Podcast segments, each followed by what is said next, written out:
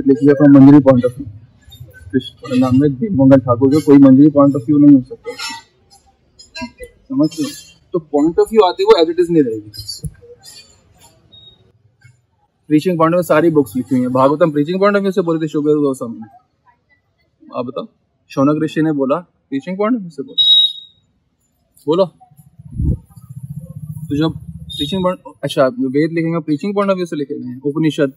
Ishopanishad preaching point of view से लिखा गया है है ना? ईशो में ग्रंथ है ना? और आपने उसका अनुवाद भी प्रीचिंग पॉइंट ऑफ़ व्यू तो जब प्रीचिंग पॉइंट ऑफ़ व्यू से आप कुछ भी अनुवाद कर रहे हो तो उसके एज इट इज़ से चला गया।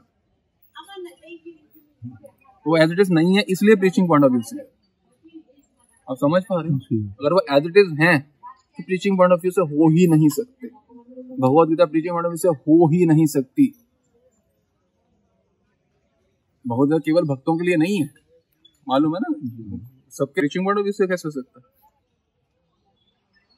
भगवान ने भगवत उनको पता है वो क्यों बोल रहे हैं। भगवान खुद ही लिख देते एक श्लोक सात सौ बोले, सात सौ एक लिख देते कि ये प्रीचिंग पॉइंट ऑफ़ व्यू से होनी चाहिए मेरी भगवत ऐसा नहीं है।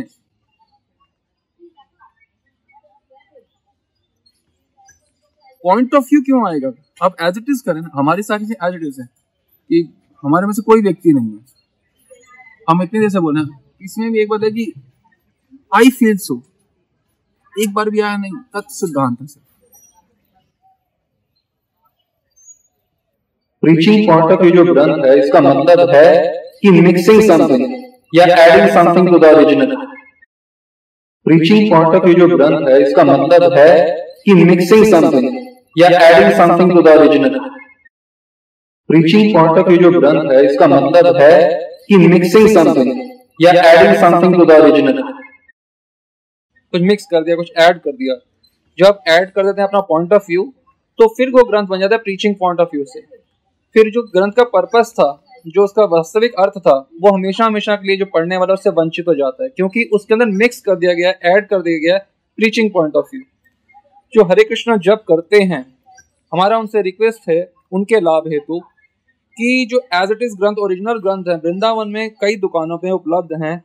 उन ग्रंथों का अनुवाद, जैसे विलाप को सुमांजलि राधा रस सुधानिधि वृंदावन, महिमामृत, ये लेके अवश्य आए और ज़रूर इन्हें पढ़ें।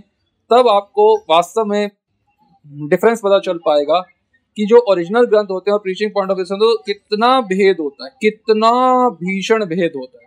और इन सब में से भी वृंदावन महिमामृत तो सबको पढ़ना ही पढ़ना चाहिए। ये वृंदावन, महिमामृत ग्रंथ जो है, शिला प्रबोधन सरस्वती पाद द्वारा लिखा गया है।